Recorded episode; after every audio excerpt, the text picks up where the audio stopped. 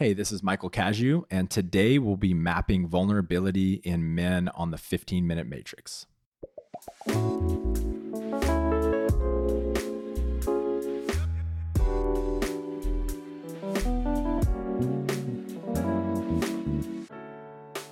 Welcome to the 15 Minute Matrix. I'm Andrea Nakayama, functional medicine nutritionist and your host. This is the podcast that brings you bite sized insights and lessons on the clinical relevance of the functional nutrition matrix, the most important tool in functional medicine and functional nutrition.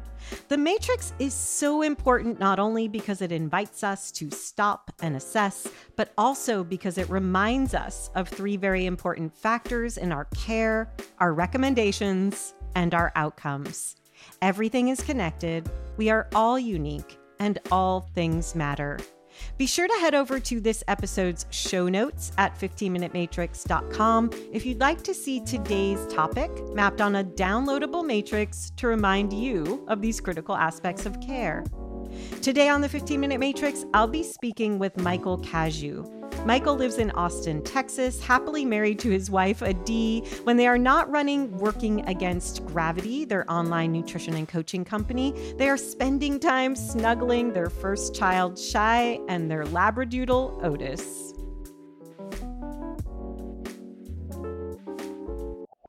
Hi, Michael. Welcome to the 15 Minute Matrix. Hey, Andrea. Thanks for having me. Yeah, it's my pleasure. And this topic, so interesting vulnerability it's a conversation that Brene Brown has certainly popularized, but I'm curious has that memo been received by men? I think it's being more and more received. I, am definitely in quite a bubble here in Austin, Texas, where just about every single one of my close friends is deeply entrenched in personal and spiritual growth. So I definitely see a lot of men that are you know being more courageous emotionally sharing what's going on inside of them. And if i'm just noticing what's happening in my family which, which, you know people in louisiana and other people that i grew up with it definitely seems like we're headed in a positive direction when it comes to vulnerability it's so interesting i always like to say viva la bubble because I live here in Portland, Oregon, mm-hmm. where there's a bubble too. Oh, yeah. And you're you're of a certain age as well. Do you think that the ability to embrace vulnerability comes with geography and also age and I don't, I don't know what else you're seeing is allowing for that to come forth. Yeah, just like anything, I think we are so shaped by our environment and the fact that there are more young people that are practicing vulnerability it makes you know in my own experience and and that of which i see in others it makes us want to fit in in a different way right? We always want to fit in with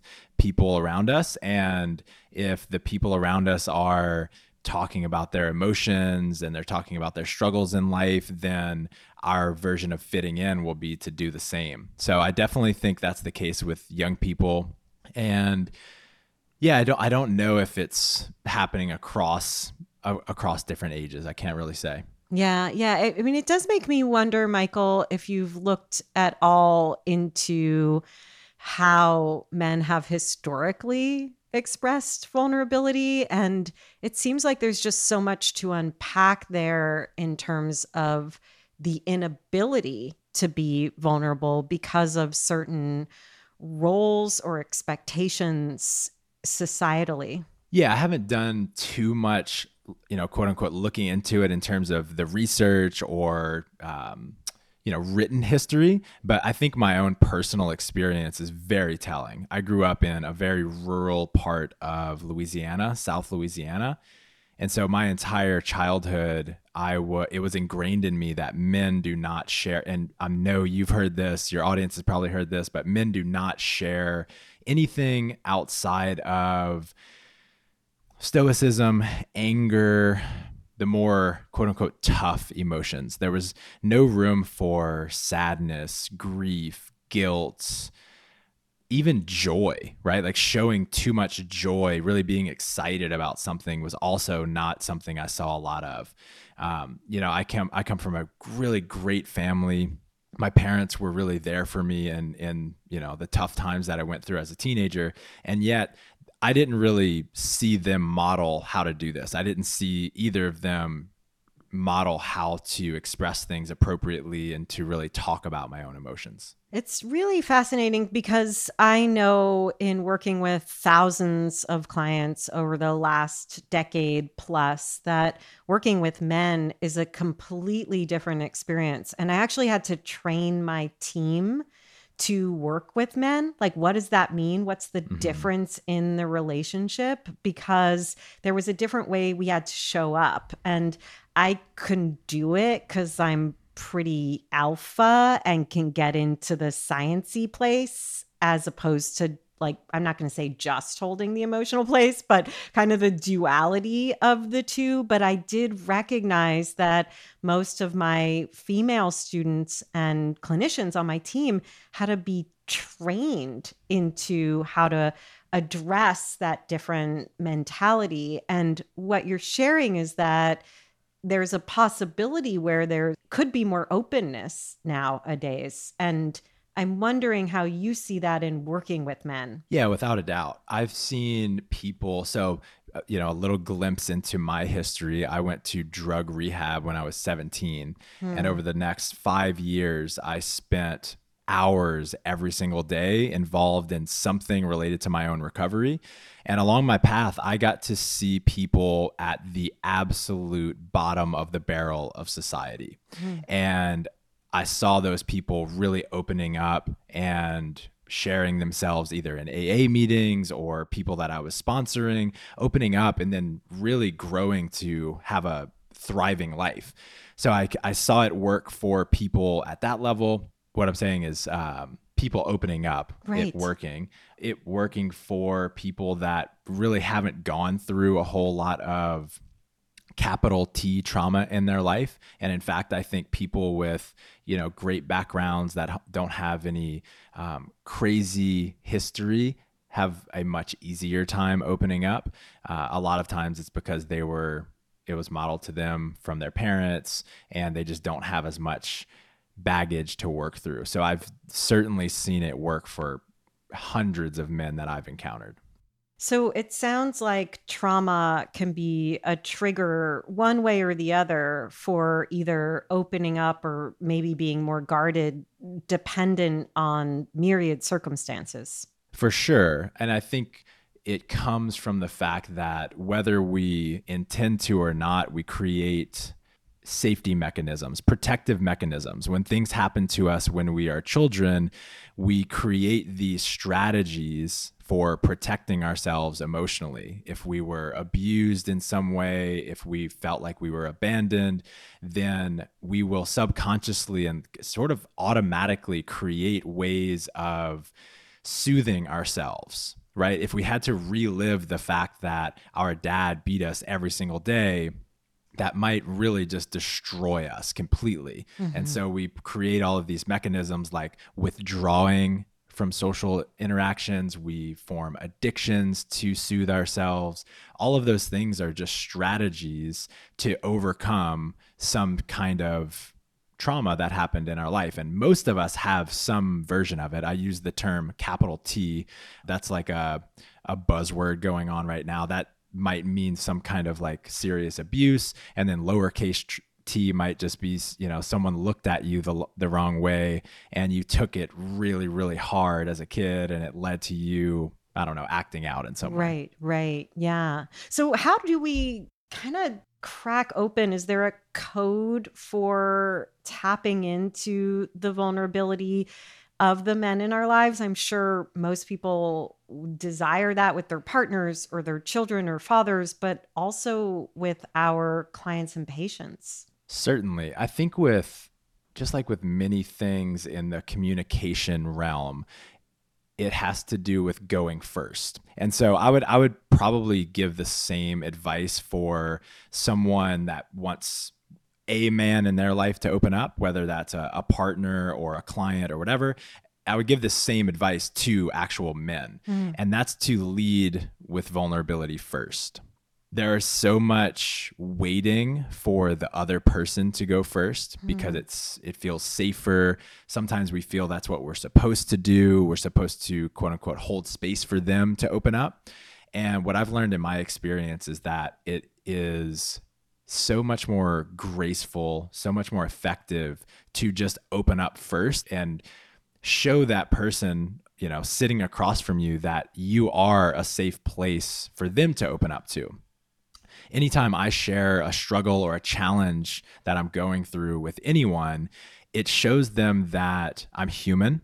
It shows them that I have the same, you know, same or similar struggles to them, and it might give them permission to give a little bit in return. And I would also recommend just being really, really patient. Hmm. Yep. It takes a lot of time sometimes for people to start to open up. You know, yeah. if they've been living a certain way for 30 or 40 years, they might want to you know have a deeper bond with you have a, a, a, more a deeper connection with you and they might understand conceptually that to do that requires vulnerability but they literally just not have the skills yet. And it might just be too overwhelming. It may flood them too much to go to a really deep place really quickly. So i think by leading and making conversation with you a safe place by going first and then just being really patient um, i've seen that to work extremely well over time that's such good and solid advice and leads me to several other questions. The the first being if you can articulate what this does in the body, like in terms of being more vulnerable, is there a difference in the stress response you hold in how that impacts your, you know, even your sleep and your ability to receive like what's the difference that vulnerability does for you in your mm-hmm, body? mm-hmm. so i definitely won't pretend to know the physiological response. However i can yeah, i can definitely talk from direct personal experience. So anytime i have some sort of guilt or shame especially something where i think I'm the only one that feels this, and I'll I'll, I'll bring a very specific example to this. I beca- I became aware about a year ago of feeling hyper competitive, and I was having these thoughts that would pop up in my head, and it, it would sound like I'm better than you, and I became so ashamed of having those thoughts, mm. so ashamed, and I didn't, you know, usually I'm the type of person, I've been to so many therapists, I've done so much personal development work. I really consider myself to be a courageous person, someone that's always like, you know, sharing what's on his on his heart. And this thing I just did not share. And I became more and more ashamed and when I didn't share this, it caused it, constant tension in my chest anytime I would have any sort of thought related to this. So I would be more stressed if if it came up and I was around people that I was spending time with for the next, you know, however long, it was kind of on my mind. And so it really affected my level of presence. Uh, it led to social anxiety. I'm not sure that it affected my sleep much, but certainly more intense stories or more intense forms of shame can absolutely lead to you know terrible sleep and and physical issues. But this one definitely caused a lot of anxiety and just tension throughout mm-hmm. my body. Yeah. I had an experience where i finally coughed it up. I coughed it up to another man and basically he just started laughing at me. And he said michael first off thank you for sharing that. And it sounds like to me you're you're just a, a man. Mm-hmm. and you you have evolved for thousands and thousands of years to be hyper competitive and i want you to know that what you're experiencing is normal. And i have those same thoughts and feelings. Mm. and without going into a you know a really long story i immediately had this huge weight off of my shoulders. You know and this was this was for sure one of the milder like shameful things that have happened in my life, like uh, shameful thought patterns. And it still cost a lot of my energy for a good year. Mm-hmm. And so, as soon as that was off of my chest, I felt like I was a normal human being again. And there, part of the reason I share that is because getting the reflection from other people, and this is sort of the power of vulnerability. I think that one of the ways we develop self love is by sharing ourselves authentically, including our challenges, the things we're ashamed about, our regrets, and then having it having those things reflected back to us by other people and them saying you're still okay. I still love you. I still accept you. And I trust you even more than I did before. Hmm. Hmm. I love that. What a good example of the way that that is held internally and what that does physiologically to the body. Thank you for sharing that story with us. Final question for you, Michael. What makes you so passionate about helping other men to open up and really find their place of vulnerability?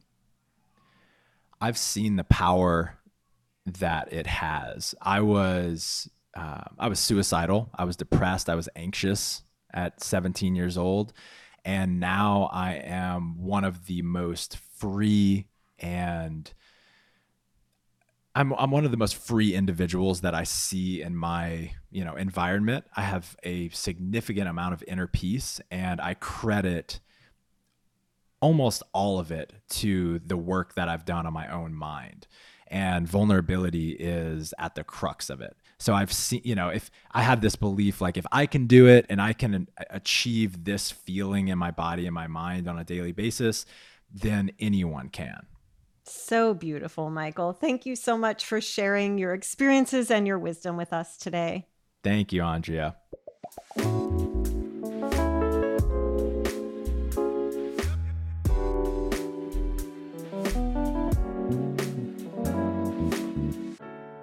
The 15 Minute Matrix is brought to you by me, Andrea Nakayama, and the Functional Nutrition Alliance. Check out the latest in functional nutrition at functionalnutritionlab.com forward slash blog.